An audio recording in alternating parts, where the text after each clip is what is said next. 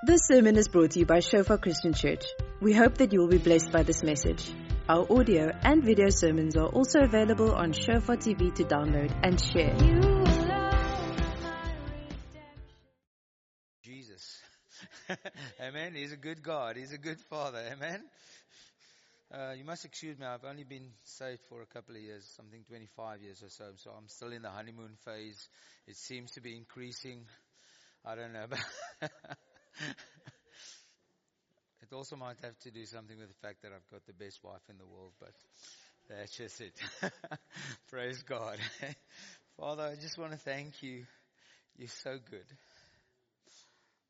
Yeah. You're such a good father. You're such a good king. It's so easy to serve you, God. When, when I see you, when I look around me, it's sometimes difficult, but when I see you, God, your commandments are not burdensome, God. It's an absolute privilege and an honor to be your son and your daughter that you would pick someone like me, God. Wow. Thank you, Lord. Thank you, Lord, for, for beautiful brothers and sisters, Lord. And I thank you, Lord, that to the, you promise that to the increase of your government, there shall be no end. So Father, tonight as your word is being, as your word goes forth, I pray God that there will be an increase of your government, of your rule and of your reign in our lives and through our lives. In the name of Jesus. Amen and amen. Okay. Uh, tonight I wanna I wanna share something with regards. I shared it in the Afrikaans service.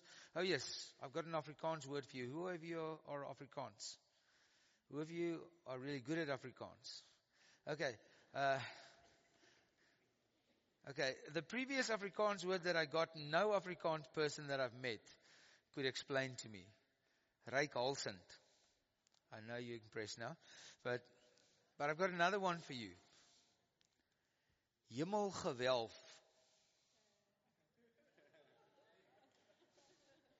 Hemelgewelf. I'm hoping I'm, pronouncing it right. it means mighty heavens. Huh? Who of you, come on, be honest. Who of you knew that? Oh yes, you, you heard it this morning. Oh, good. So we, um, I'm growing in this Afrikaans services immensely, and uh, uh, so we, I, I want to. Previous times I shared upon on sonship and being children of God, and uh, who of you were here when we spoke about that? That uh, we are all children of God, all offspring teknon of God. Uh, at sometimes we are infants, mere infants, nepios and brephos. Sometimes we're a little bit like young men, not fully grown yet, and pi and paidon. And uh, but there's a specific condition of sonship that is attributed to Jesus. Always when they talk about Jesus as the Son of Man or the Son of God, they always refer to Jesus as huios, which uh, not so much. It is maturity, but it's, it's more an an attitude of living or an attitude of understanding our sonship. And Jesus said that He is here to do the will of the Father. He's not here on His own mission. He's not here with His own agenda, with His own set of plans. He is simply here. Whatever He hears the Father saying, He wants to say. Whatever He sees the Father doing, He wants to do. And He actually says to His disciples that my food, my sustenance, the very thing that sustains me is to do the will of my Father. And that absolute obedience uh, to be able to hear the voice of the Father and then simply to do what the Father tells him to do. And uh, so uh, tonight I want to talk a little bit about that some more with regard to the issue of obedience. Um, and first of all, I hope that video clip works. Um, who of you know on YouTube the Bible Project? Uh, great stuff, eh? So if you've seen this, just pretend you didn't, okay? And uh, just enjoy it again. It's just a a short little clip that uh, talks to us about a word called Shema, meaning that we hear and obey as one concept in the Hebrew mindset. Can we try and do that? I hope there's sound in it. For thousands of years, Every morning and evening, Jewish people have prayed these well known words as a way of expressing their devotion to God. They're called the Shema. Hear, O Israel, the Lord is our God, the Lord is one. And as for you, you shall love the Lord your God with all of your heart, with all of your soul, and with all of your strength. Now, the first word of the Shema is hear or listen, which in Hebrew is pronounced Shema. That's where the prayer gets its name. Now, Shema is a really common word in the Hebrew Bible, and it's obvious why. Hearing is a very universal activity. It's usually connected with the ear, as in Proverbs chapter 20. Ears that Shema and eyes that see, the Lord has made them both. Now that seems basic enough, but if you look at the other ways that Hebrew authors can use the word Shema, they use it to mean more than just let sound waves enter your ear. In Hebrew, Shema can also mean pay attention to or focus on. So when Leah, who wasn't loved by her husband Jacob, she has a son, and she names him Simon, or in Hebrew, Shimon, because she says, the Lord has shama, that I am unloved. So Shema means to hear and to pay attention to, and even more. It can also mean responding to what you hear. This is why so many of the cries for help in the book of Psalms begin with a call that God listen. Psalm 27 verse 7. Shema my voice when I call, O Lord. Be merciful. Answer me. So asking God to Shema is at the same time asking God to act, to do something. It's similar to when God asks people to listen. Like when the people of Israel come to Mount Sinai, God says, If you Shema me fully and keep my covenant, then out of all the nations you will be my treasured possession. Now, there's a couple interesting things about this verse in Exodus. In Hebrew, the word Shema is repeated twice in this sentence to give it emphasis. If you Shema, Shema, meaning listen closely. But also notice that from God's point of view, listening is basically the same as keeping the covenant. So when God asks the people to Shema, what he means is that they listen and obey. And that's the last fascinating thing about Shema. In ancient Hebrew, there is no separate word for obey, meaning to carry out the wishes of someone who knows better than you or is in authority over you. So in the Bible, if you want to say, I will listen and do what you say, you use the single word, Shema. In Hebrew, listening and doing are two sides of the same coin. This is why later in Israel's history, when the people were breaking their covenant promises to God, the Hebrew prophets would say things like, they have ears, but they're not listening. The Israelites, of course, could hear just fine, but they weren't actually listening, or else they would act differently. And so, in the end, listening in the Bible is about giving respect to the one speaking to you and doing what they say. Real listening takes effort and action, and that's the Hebrew word Shema. Okay. Hey guys, thank I really want to encourage you if you want to, the Bible Project really has some, some nice stuff, just how they, how they explain and give outlines on specific books. That's really good to look at. And, uh, I really just enjoy, um, how they, how they unpack stuff. If you want to listen to more of the stuff, the one guy, Tim Mackie, if you want to go and listen to some of his teachings, he gets really deep.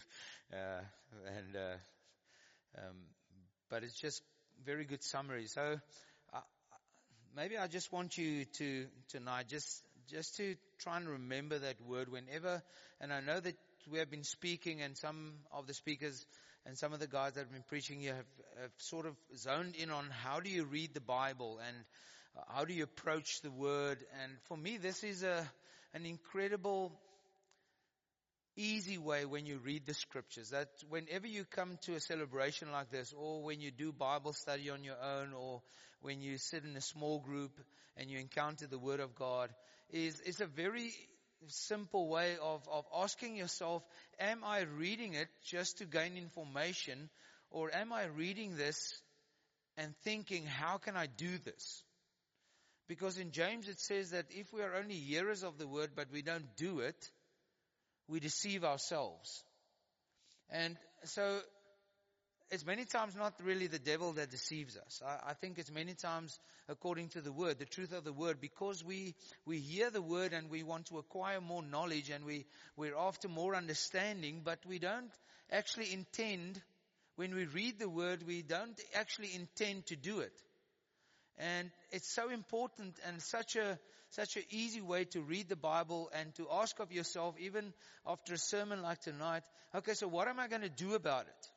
And in your conversations with fellow Christians, i.e. discipleship, is to ask yourself and to ask the people that you are discipling and ask people who are discipling you, listen, how can I apply this word? How can I actually give flesh to this word? How, I, how can I do this word that it doesn't just become part of my Christian jargon? It doesn't become just part of my theoretical mindset, but it becomes a way of life that I can do this over and over again and see the power of God in my life. Um, if we just um, connecting that to um, to the thing about huios, I want us to go quickly to to the book of Hebrews. I can just find that, yeah. If you go to the book of Hebrews, chapter 5. About this we have much to say, and it is hard to explain since you have become dull of hearing. For through, for though by this time you ought to be teachers, you need someone to teach you again the basic principles of the oracles of God. You need milk, not solid food. For everyone who lives on milk is unskilled in the word of righteousness, and since he is a child, a nepios. But solid food is for the mature, or the teleon, for those who have their powers of discernment trained by constant practice to distinguish good from evil. So the word is clear here that it that says that there is, there is milk for the unskilled, for those that, but there is solid food for those who are mature. And how do we become mature? How do we, how are we conformed to that image of the Son Jesus Christ, the huios, the teleon, the mature? How do we, how do we become mature? And the word of God is quite clear by constant practice, not by once off tries. I think a lot of us have tried stuff once, but the Word of God says that we become skilled by consistent practice of the Word of God and consistently being involved in practicing the Word of God. In, De- in Deuteronomy 29 verse 29 it says the secret things belongs to God, but those things that He reveals belongs to us. Not to me, only, but it belongs to us. So when God reveals something, it belongs to us. And it doesn't only belong to us, it also belongs to our children forever so that we will what? Is it there? That we, it was there. Okay, there. The secret things belong to the Lord our God, but the things that are revealed belongs to us and to our children forever that we may do. Not just merely know. And I think sometimes in our, in our quest for more knowledge is that we always want a new teaching, we always want the freshest revelation, and we always want new stuff, new stuff, new stuff, and there's nothing wrong with new stuff. I'm just advocating that we should be doing the old stuff. And it's not wrong to have a quest for knowledge of new stuff, but sometimes we get bogged down in, in, in, in new stuff, but we neglect things that God has already given us and we neglect the consistent practice and the doing of what God has given us. And So I want to encourage us that one of the best ways to, when you approach the Word of God, and, and I'm, I'm going to give you some practical exercises to do for the next two weeks, and, when, and we're going to make it very easy. I'm going to give you portions of scriptures to go and do. That doesn't require a lot of you know, Greek and Hebrew words to understand what is the abomination of the desolation. Uh, but just really stuff that Paul and the writers of the New Testament just give us practical stuff to do as like meditate on whatever is good. And uh, that we that we actually start by cultivating a culture of I'm going to engage with the Word of God. I'm going to listen to the Word of God with the intention to obey, with the intention to do what God tells me, with the intention to be a practitioner of the Word and not just a practitioner of knowledge. That Yet I want to become skilled with a consistent application of the word because I want to become, I want to be mature. I want to get to the solid food. I want to get to that solid food that the writer of the Hebrew speaks about that he says is reserved for those. It's a condition. It's not unconditional. It's not given to everybody. It's given to those that have come to maturity. And I believe that at the base of Christianity, at the very basis and the very foundation of Christianity and the basis of a life of Christ and the example of Christ is that he was fully obedient. He was fully obedient. And he didn't just become obedient. You know, some people think, oh, but that was Jesus. You know, he was just born obedient. You know, he, he, he just came into the world and he was perfect and, and, and, he, and, and he, he just, he just knew obedience. But the word states differently. It says, though he was a son, he learned obedience. Through what? Through the things that he suffered. So I'm not advocating that obeying God is always easy. Who of you have found that it's always easy? I, I found many times that God have asked me to do stuff, or not really asked me, but commanded me to do stuff, and and uh, yes, we that's that's that's another thing. I would can I park that thought? I just want to say that I think in the world that we live in, we live in a democracy, and we and yet we have to live by kingdom principles, and we and the only reference that we really have of a real king is the Queen um, of England, and we know that she doesn't really rule Britain. Okay, they have great parties and great weddings, but you know there are prime ministers that make decisions for the United Kingdom. I hope the Queen doesn't listen to this, but okay. but we are we we are used to we are used to that. You know, my vote counts. I vote people in and I decide who my leaders are and I'm going to vote for them. And if my guy gets in, I'm very happy. And if my guy doesn't get in, you know, I'll obey the rules, but it won't really be with a lot of joy just to keep me out of trouble. And, and we like to be asked. But in the times of kings, kings commanded and people obeyed. That's how it worked. And if you obeyed a king, it went well with you. If you did not obey the king, it would not go so well with you, especially if it was a bad king. But I think that sometimes we, when we hear the word obedience or obey, it doesn't conjure up always, you know, this is safety, this is, this is beauty, this is, this is great. It's sometimes like, jy sal nie vir my sê you won't tell me what to do. And we almost sometimes have to sort of force ourselves to obey. And so obedience is sometimes difficult. And I think the more headstrong we are and the more strong world we are, we, we struggle sometimes with obedience. Uh, in the, in the Azusa Street revival, you know, William um, Seymour, the guy that uh, was used in the revival, they said that as the, the stories about the revival started, the, the great preachers would start arriving at the revival and wanting to preach and then uh, William Seymour uh, would just gently tell them, uh, please sir, you are in the flesh now, uh, will you please sit down? And, uh, and he says, many a strong-willed man died slow, painful deaths. And I think sometimes when we, I think it's great that we are strong-willed sometimes, but sometimes uh, when it comes to dying to self, it works against us. But at the very basic foundation of obedience, I believe that Christianity and a life that resembles the life of Christ is simply a life that is obedient to the will of the Father. Obedience. There's an old song, trust and obey. For there's no other way to be happy in Jesus but to trust and obey. And who of you, who of you think of yourself as a radical Christian? It's alright, you can put your hand right up, be radical, be, be fully radical. you can keep your hands up. You actually, oh, that's good. Radical. Come, who's radical? Yeah, three guys in the back saved for the first time. Oh no, see us.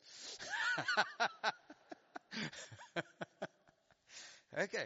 Now, many times when we hear the word radical, and uh, if you know me for a while, and I, I'm, I'm, I love reading and, and I love words, and and and and I know that every word has a has an emotional tag to it. And, and when we say certain words, it conjures up certain feelings in us. And, and if I say father, those of you that have grown up with fathers that have been really loving or have had a revelation of the love of the father, uh, of God the Father, we would most probably have it like, oh, that's so good.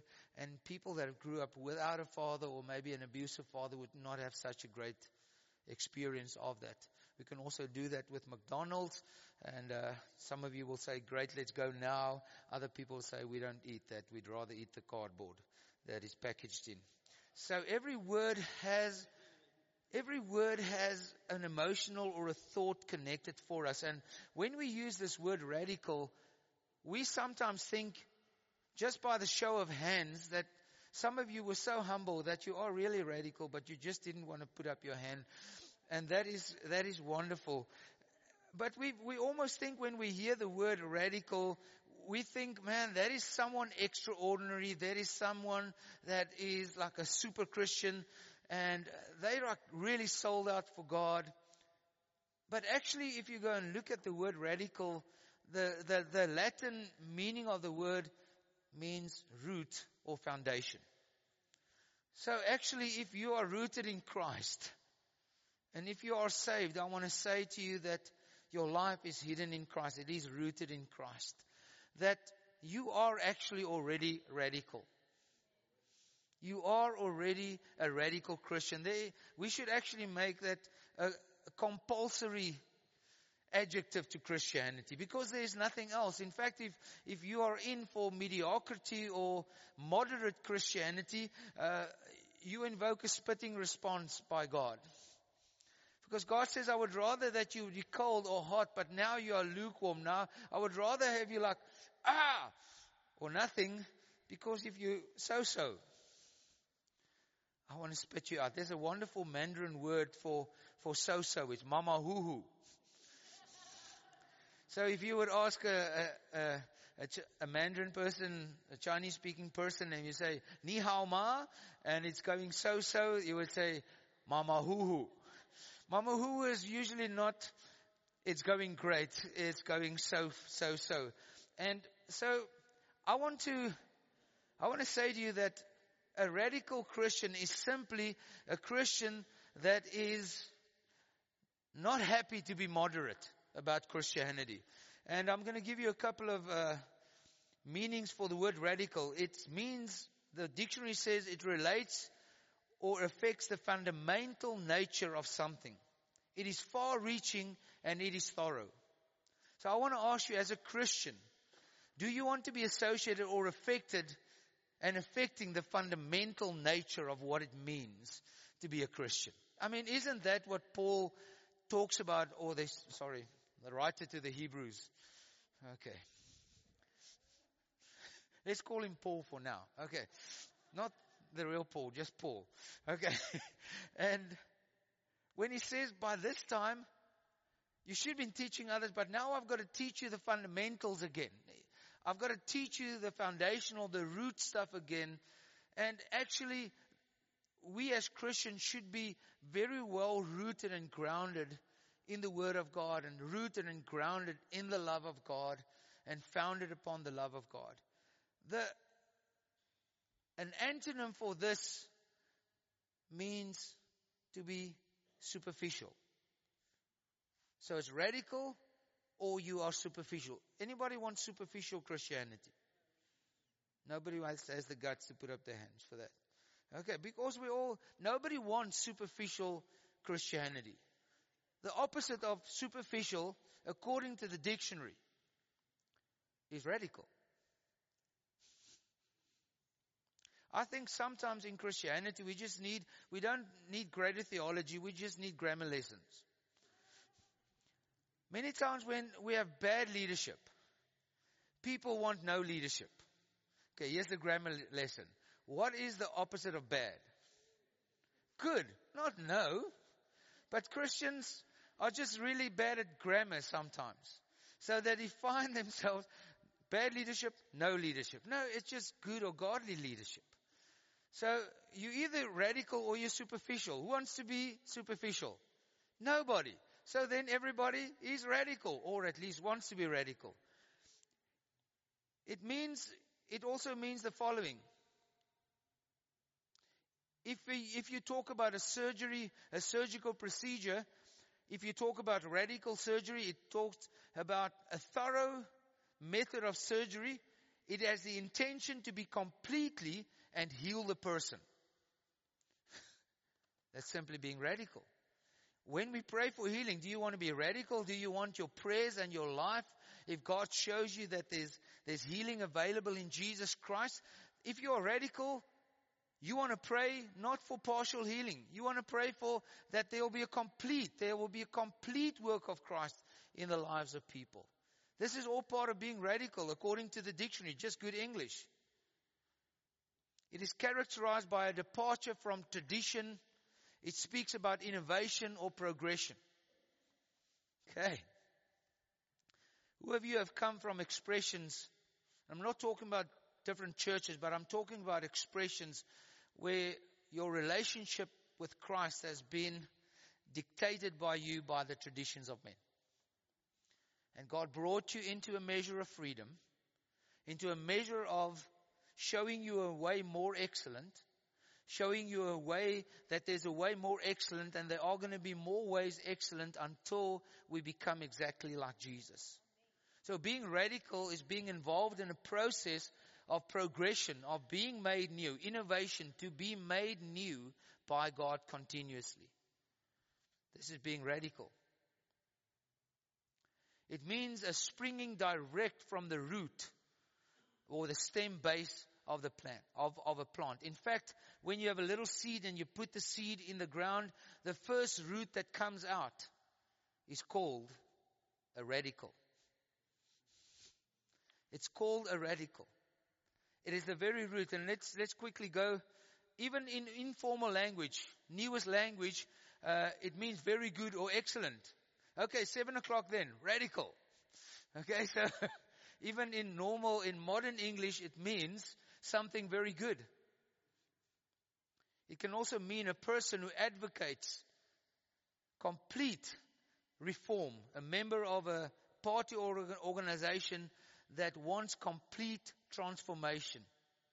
Who wants that? I mean, that's what we're all praying for. Inner transformation, the transformation of our communities, the transformation of society. I also want to just, when we talk about radical or the root, um, let's go to Jeremiah 17 verse 7 to 8. It said, blessed is the man who trusts in the Lord, who whose trust is the Lord.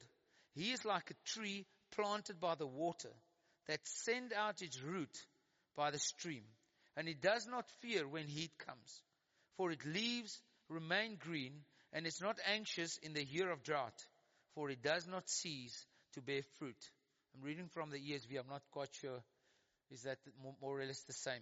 So, when we think about being radical, being radical Christians and, and that first root that rootedness, that first root that forms a taproot that, that really settles and anchors that plant and makes sure that it can grow.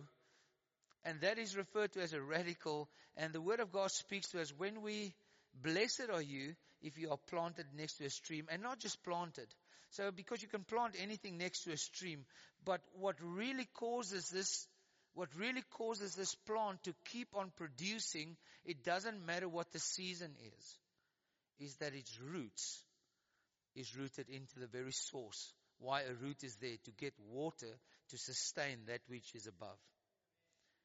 And it, and it's a wonderful promise here in Isaiah for us as Christians. If we are truly rooted in Christ and, and that's why I, I, I so love when, when, whenever we sing about love because that's the one thing in Ephesians 3 when, when Paul prays, I think he's just continuing, continuing his prayer from chapter 1. But he, he talks about that out of the rich treasury of God's glory, that God would strengthen us, the believers, with might in our inner man by the Holy Spirit, so that Christ might dwell in our hearts by faith. And then he, in the Amplified, he said that we would be founded upon love and rooted firmly in love. And that because of this rootedness in the love of God, this is the song, the one song that we sang this, uh, this evening, that when we are rooted in the love of God, there will be, and the roots are not always seen. It's, it's sort of, John Andrews spoke to us about the backstage and the front stage, that which is seen and that which is not seen in our lives. And what happens here in this backstage, if there's a rootedness in Christ, then when the heat comes, when the hard times come, we can withstand the, the hard times. Even when there's, there's, in times of drought, we will keep on bearing fruit. Because I've heard such a lot of Christians, you know, you know, I'm, a, I'm in a bit of a winter time and I believe in the seasons of God, but I also believe in, in the river of God. And I believe in the seasons of men, but there's a season, uh, there's, there's the river of God. And when, when you read in Revelation, there's this double river that flows from the throne of God and, and there's trees on both sides of the river. And, and these trees, they just don't bear fruit in season. They bear fruit all year round. And I think that there is a place in our own humanity where there's less fruit than others. But I do believe that supernaturally that we can come to a place if our rootedness is in Christ. And if there's this radicalness that we will not settle for being superficial, but we will allow the Word of God to really penetrate our hearts, that we will truly allow ourselves to be so rooted in the Word of God and we are radical in the sense that Jesus was radical. Jesus was radical in the sense that I'm going to do the will of the Father. I'm not going to let culture, I'm not going to let the covenant stop me. I'm going to do the will of my Father. I'm not going to stop doing that. And that radicalness or that rootedness in the Word of God, the rootedness in the life of Christ will cause us to have supernatural fruit bearing. Because otherwise, as soon, uh, you know, if I decide I'm a summer fruit person, you know, then winter, nothing happens. And then people have to wait for my spring. But I believe there's something if we are planted and, and planted and rooted next to this river of God and, and rooted, our roots go down into the very sustenance, into the very provision of life source, of the water that, that causes that tree to grow that we will be able to withstand droughts even. And we will be able not to, not only to, to survive the season, but even in seasons of discomfort, we would be able to, to be green. We would be able to provide shade, not only for ourselves, but for others. That we will be able to bear fruit, not for ourselves, not only for ourselves, but for others too. And I believe that is what the Lord is calling us to. And He wants to redeem this word that if you are rooted in Christ and if you have a, if you have a deep desire to say, God, I want to Shema. I don't just want to hear. I want to hear and then I want to do. I want to listen when I read your word, when I, when I, when I open the Bible, I, and I engage you in your word, God. I want you to show me how I can do this. And I understand that we that some preachers, Tani Joyce, het gesê, she did say, we are not human doings, we are human beings. And that is true. But human beings that have no doings is just lazy.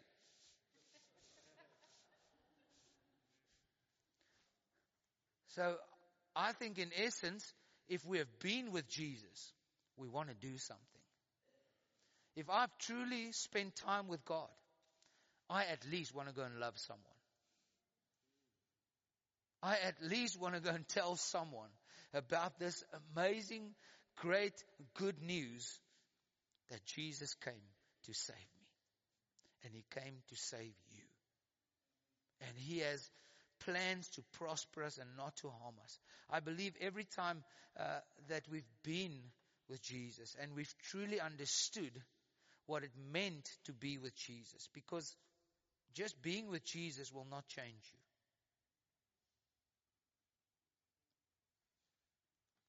Peter was with the glorified Christ on the Mount of Transfiguration. and he wanted to pitch tents. It wasn't a bad idea, it was just not God's idea. So sometimes we can enjoy the presence of God but have no intention to change. So then we come next week again and we're in the presence again and we have this wonderful experience. But if you're not changing, you've got to decide, I want to change. I just, I want to be with Jesus so that I can become like Jesus. And God, give me an understanding of what this experience means. Give me an understanding how, what to do about this experience. I think sometimes we, we get so overwhelmed that we experience the presence of Jesus that we forsake the moment of changing. We forsake the moment of changing because we are sometimes just overcome by the overwhelming feeling that we are in His presence. And I, and I love that as much as the next guy. I just love that. I just love to to lie and uh, and please. Uh, when I say soak, I, I, I'm not proclaiming a new method. I'm just I, I love being with Jesus. I I love the presence of God, and but I always I want to I want to know God. You know, I want to be like you, Jesus. Is there, is there something that I can change now? Is there, is there something that I can change that my mind does not align what you say? I want to think differently. I want to repent. I want to change God. Is there someone that I hurt God? Is there, is there something that I, is there some person that I need to extend forgiveness or ask for forgiveness for? Is there somewhere that I can express my love? And it's not like I'm trying. I'm not trying to tell God, thanks for the experience. Can I now do something? I'm not trying to buy something back from God, but I truly believe that if we've been in the presence of God, and we've been overwhelmed by the love of God. What does love do? For God so loved the world that he gave. I believe if we've truly been in the presence of God, I want to give it away. I, I want to share it with someone. If it's good news, I want to share it with someone. Just imagine, just imagine in your wildest dream that Kevin Anderson won Wimbledon tonight. You want to tell someone now you don't want to tell someone, do you? But you want to, if there's good news, you want to tell someone. You want to, you want to share it with someone. And that is the very essence of love, is that love wants to give. Love is not expected to give. We don't give because we want to earn love, but once we have received love, the logical outpouring of that is, I want to give love. I want to share that with other people. And so, I want to encourage you all that you, that you are radical. If you are rooted in Christ, you are radical. There is the potential of you to express your rootedness in Christ by the fruit that is, that you bear, by the, the comfort, by the sharing of what you are with other people of those that might not have it. There's a rootedness that is called a radical. If you want to be associated with superficial Christianity, I don't know how you do that. I suppose traditionally you, you go to church, you read your Bible, but nothing changes. Yourself, you don't change, and you have no capacity to bring transformation to your society around you. But for every one of us, there is this thing that God can speak to you and you are able, you are able to do something about that. Let me give you some, some homework. Let's go to, you can choose between two verses, the one, uh, There's one in 1 Thessalonians 5 verse 14 to 22. Uh, so that's eight verses if my mathematics is okay. And the other one is Philippians 4 verse 4 to 9. That's only five verses. So some of you uh, might like that better. Okay, so let's go to 1 Thessalonians 5 verse 14 to 20 says, We urge you brothers, admonish the idle, encourage the faint-hearted, who of you know some of your friends that are really struggling and are not doing well? Anyone? You can do something about that right now. You can get on your phone, you can WhatsApp them, and you can encourage them. There's something that you can do right now. there is something that you can do later on this evening. There's something that you can do tomorrow. There is something that you can do to obey that word. I want to tell you that when people speak about obedience to God and they talk about it as a big subject, it always sounds too big. It always sounds like, oh, that's for the radical Christians. They obey God. Well, yeah, now you have been released. You're all radical. You are all radical. Turn to the person next to you and say, you are more radical than you think. I'm stealing that from Andre Krier. He just calls it more anointed. Okay, so encourage the faint hearted. Help the weak. This week, help the weak. So these couple of weeks, see if you can find someone that you, that you recognize. You can see it's a person that's in, in physical weakness. Maybe that weakness is an old, an, an old lady that's crossing the street or carrying groceries and maybe it's somebody, somebody physically weak. Maybe somebody on crutches. Just go and help the weak. And we can obey, we can teach ourselves, we can learn obedience. And it doesn't have to be great stuff. It can be small, very manageable stuff that we can do to obey the Word of God. And I believe if we teach and train ourselves in the things that are little, the Lord will appoint us over much. So be patient with everybody. That's a good one. See that no one repays anyone evil for evil, but always seek to good, to do good to one another and to everyone. So in the next two weeks, at least once a day, ask the Lord for an opportunity that you can do good to someone that's close to you. Just seek to ask the Lord, Lord, what is there that I can do to, to bless that person? What can I do to make their lives easier? What can I do to make them feel valued? Okay, it says, rejoice always. Rejoice always. Just, just for a week. You don't have to try it forever. Just try it for a week. Resist grumbling and murmuring and complaining. Resist it with everything. Park that murmuring, park that complaining and see tell them, I'll see you next week, but this week I'm rejoicing.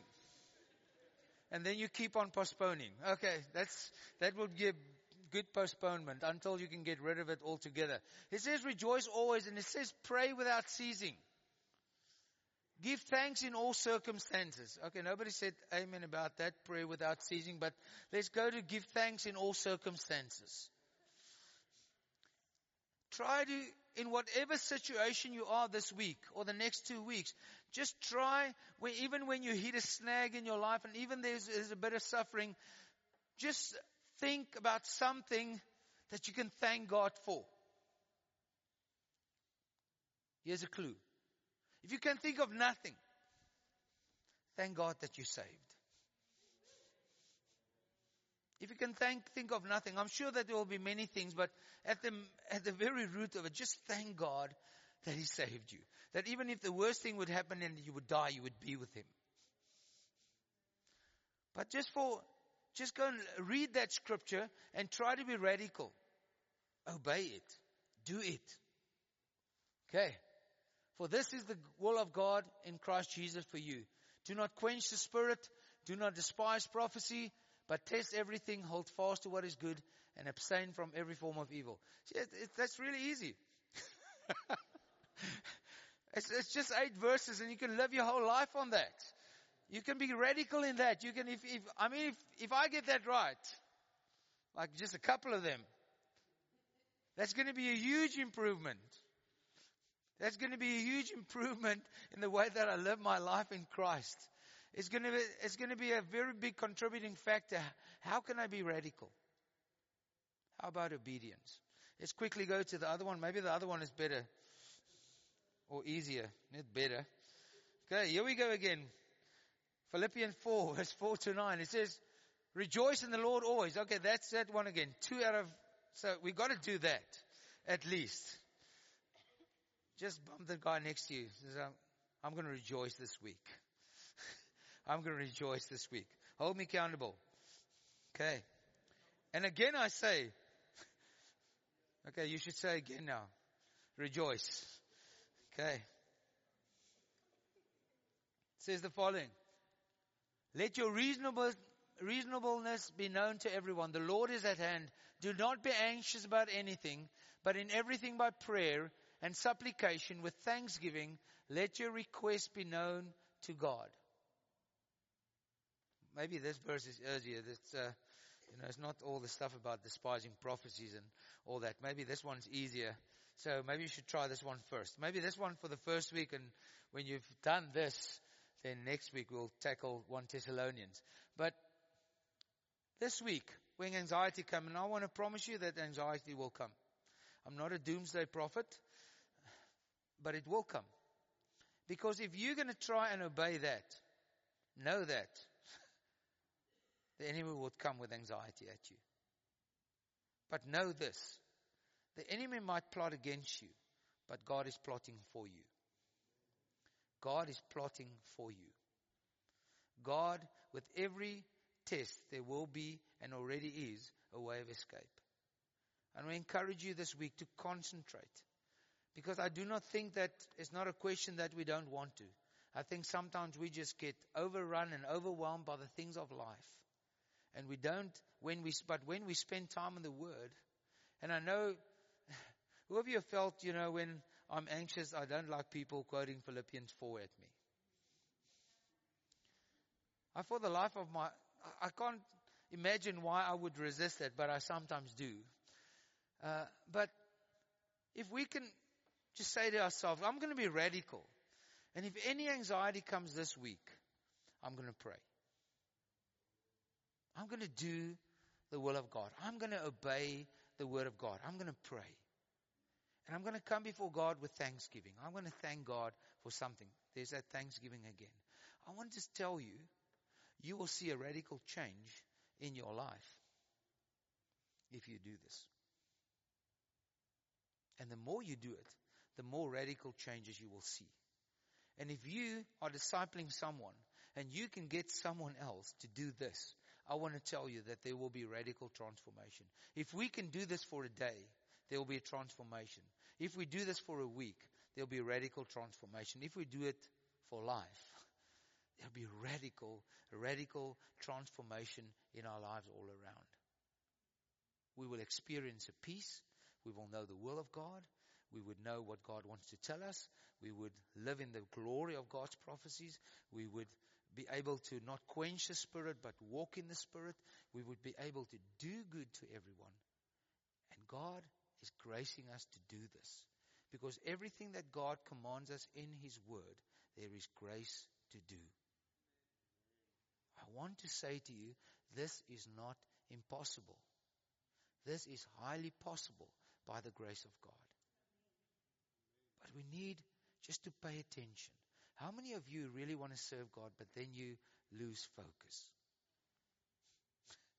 And before you know it, it's like anxiety before you know it's a panic. Before you know it's fear. Well, the Lord says, don't be anxious, but pray. So the word doesn't just tell you, don't panic, don't be anxious. It actually gives you something to do. It doesn't just say, uh, I'm, you know, I'm, I'm a bit anxious today. The Lord says, don't be anxious. You're really anxious. But you can do something about it. You can obey the word of God. You can obey the word of God by thanksgiving, by supplication, by bringing your request to God. And then it says, then the peace of God that surpasses all understanding will put a guard over your heart, how you feel, over your mind, how you think.